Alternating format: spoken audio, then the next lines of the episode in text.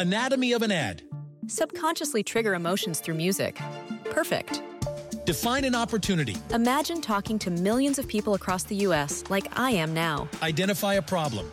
Creating an audio ad is time consuming. Offer a solution. Utilize cutting edge AI. Imagine creating all that in under 30 seconds. Well, we did to create this ad. To learn more about AI in the audio industry, download the white paper from audiostack.ai.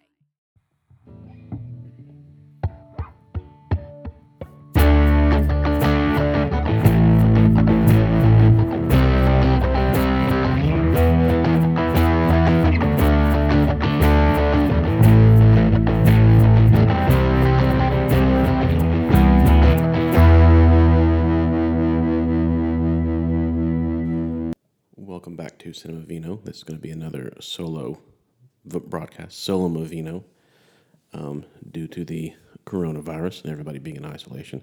Next time, uh, we may do a uh, podcast via telephone, just because we have that technology. We make it drunk via FaceTime. What a time to be alive! Um, and it'll be good to hear from the boys again. I know it's always tough to be isolated, but it'll be for the best. So hopefully everybody's hanging in there and doing their best to get through it. And hopefully as many people as humanly possible avoid getting sick. So yeah we'll, we'll hope for the best for everybody out there. Um, so one thing i might do right now is uh, get lay out some um, comfort movies. You know people like to watch easier fare you know i don't want to say like junk food movies but like you know basically it's what they are. They're easier movies to to get through. You know they're fun. They're less demanding and so I was going to lay out a few movies from the last couple of years that you know maybe you've missed um, that are out there and streaming that might be kind of fun. Uh, so yeah, just to give you some stuff to get through the time. Movies are always a good way to do that. You know, this is a great time to be isolated, and there's not really any perfect time, but at least now we have a lot of stuff to watch and you know a lot of music to listen to. So we at least have some stuff to occupy us. Those of us who are lucky enough, lucky enough to have high speed internet and you know subscriptions to stuff. Um, so yeah, Crazy Rich Asians is one movie that I saw. It's one of the first movies I reviewed from my website, uh, moviereviews.us. Um, and it's a fun little romantic comedy. Um, I like a lot of romantic comedies, it requires you to kind of suspend your disbelief. Um, it's about an Asian couple um, well, I say that. She's an American. I believe he is from Singapore originally, but they date for a year, and then on the way to Singapore to meet his parents, he springs the news that he is uh, from one of the wealthiest families in the world, and so you kind of have to put aside the fact that in this modern age that nobody is going to date somebody for a year and not know anything about them and not at least give a look to Google to make sure they're not dating, you know, a serial killer. So, pretty much anybody who's worth their salt is going to do some research and figure out that this guy is worth billions of dollars. And that's kind of a dickhead thing on his part, too, to make her go that far into the relationship to where she's committed and he not say anything about who he really is. But once you get past that, and again, you have to put that aside to enjoy it. Um, it is a fun movie. It's a cute movie. It's kind of the modern day, you know, fairy tale. So that's one to look at. It's out there everywhere on streaming. Um, Old Man and the Gun. That's actually Robert Redford's last movie. Um, and so yeah, there was another movie called The Mule with Clint Eastwood, where he's this, you know, an old man who gets drawn into crime. This is Robert Redford's version of that. It's a lot more fun. It has a lot more of a light touch to it. Sissy Spacek is also in there. It has a good cast. I believe Danny Glover's in it. There's quite a few people you're going to recognize who pop up in roles. And it's just kind of an enjoyable, um, easier going crime movie. It's a good movie for Robert Redford to retire on because it kind of captures his personality in one in one movie. So that's the old man and the gun.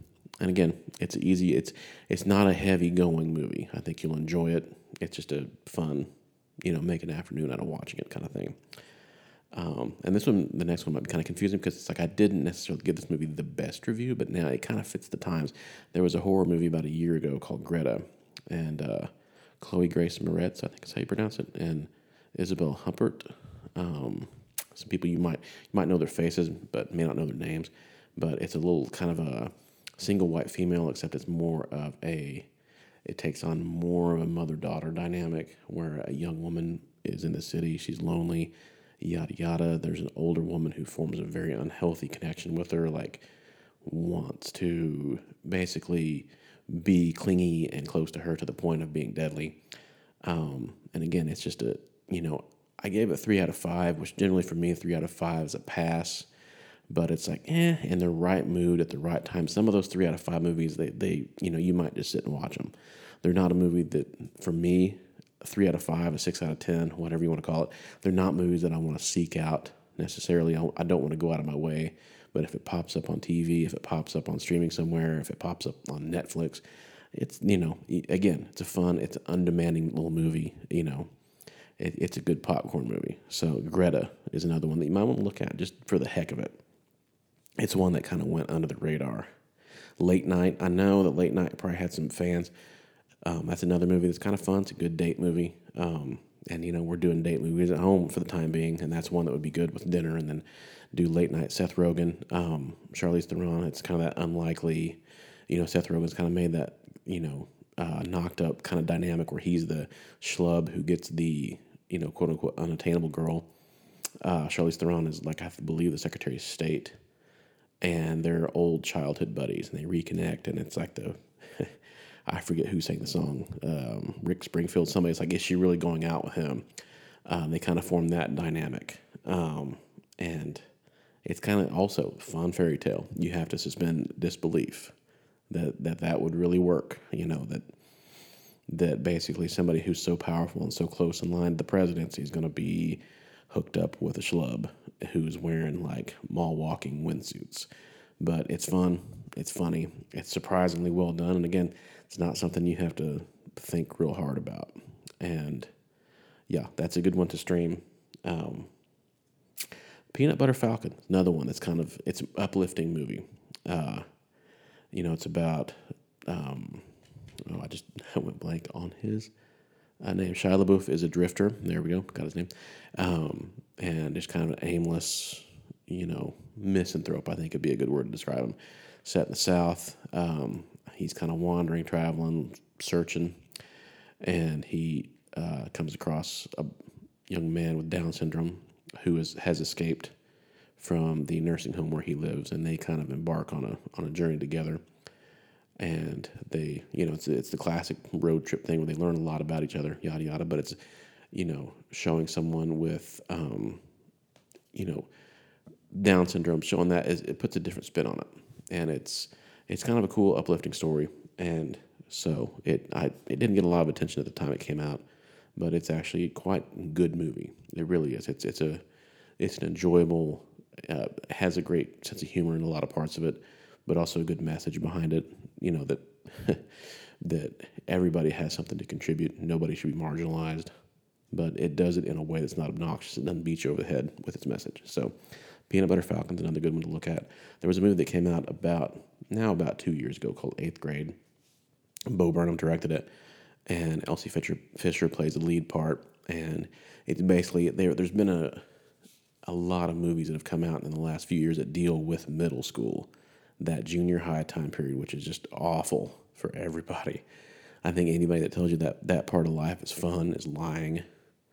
But you know, it's it's a girl's trip from I believe it's eighth grade into high school, and that kind of time period of just awkward, gangly, you know, self discovery. And it's funny, it's cringy. It's funny in a cringy way. It's like any, I think anybody, everybody who's lived through that time period will just wince. They'll laugh and wince at the same time. I'm like, ugh. You know, it's like we've all been there. And it's it's a good movie. It really it's so intelligent, so patient, so well done. That's and that's a great debut for Bo Burnham as a writer and director. Um, you got to wonder how, how a 30 ish year old man writes so well for a preteen girl. But um, he said in interviews that that was his, he was channeling his own issues with anxiety and depression. So, you know, that that's art. It comes out in weird places when you're a writer. So you never know.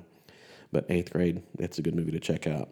Um, there's a movie called Isn't It Romantic with Rebel Wilson.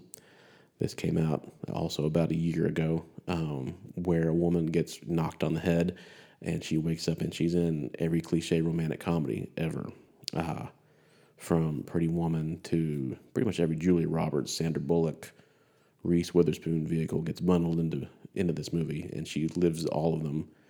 Um, you know, where the big music comes up, and she's always perfectly dressed, and she she works an everyday job but lives in a million dollar apartment kind of thing. Like all the cliches get addressed.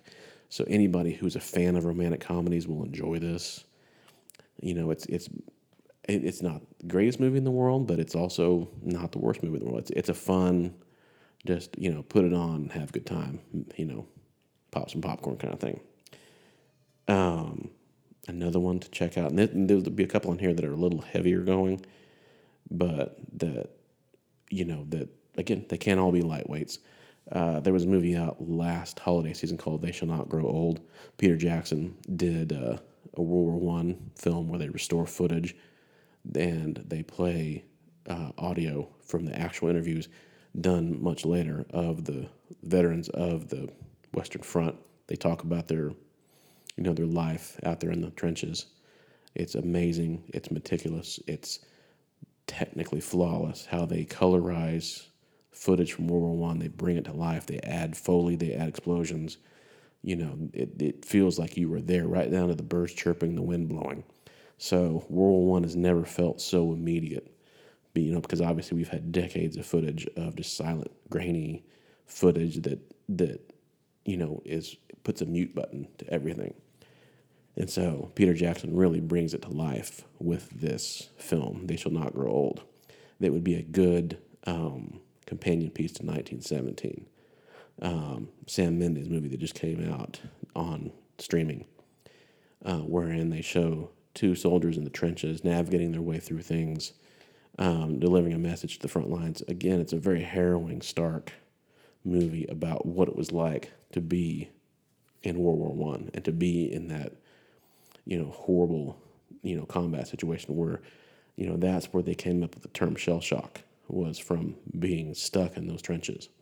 So, a little heavier going movies, but you know, it's they're great movies. They they really bring home, you know, a part of history that kind of got overshadowed by World War II, and some of that's the technological leaps that were made in World War II. I mean, you had sound pictures, you had, you know, color movies, you had great technology. I mean, that's where the movie stars came about. The John Waynes, you know, the Gregory Pecks, the big movie stars could do those World War II movies. And so I hate to say glamorized, but they got, they're more romanticized in film history.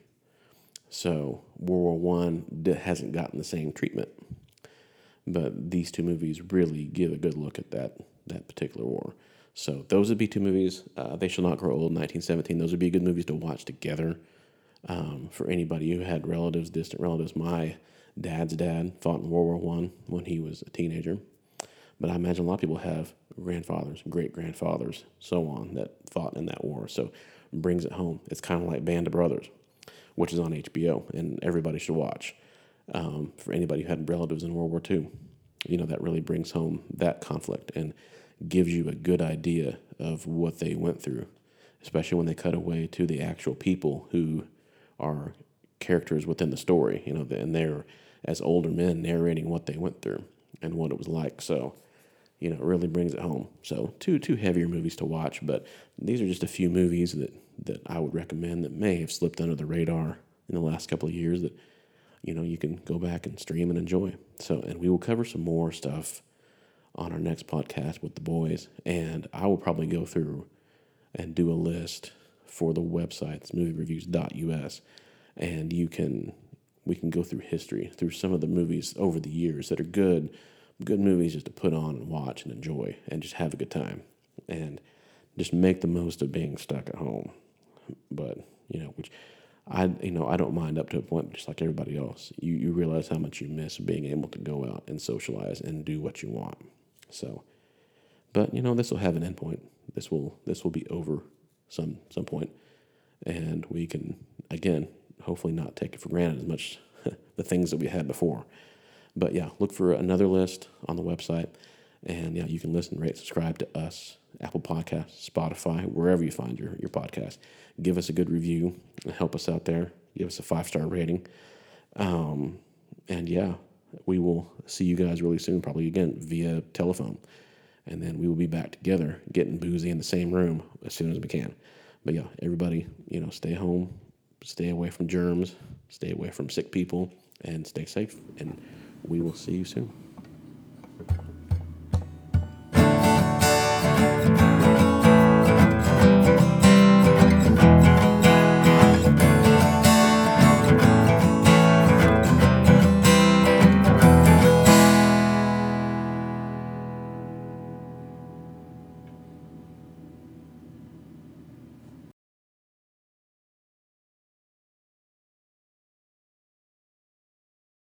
Anatomy of an ad. Subconsciously trigger emotions through music. Perfect. Define an opportunity. Imagine talking to millions of people across the US like I am now. Identify a problem. Creating an audio ad is time consuming. Offer a solution. Utilize cutting edge AI. Imagine creating all that in under 30 seconds. Well, we did to create this ad. To learn more about AI in the audio industry, download the white paper from audiostack.ai.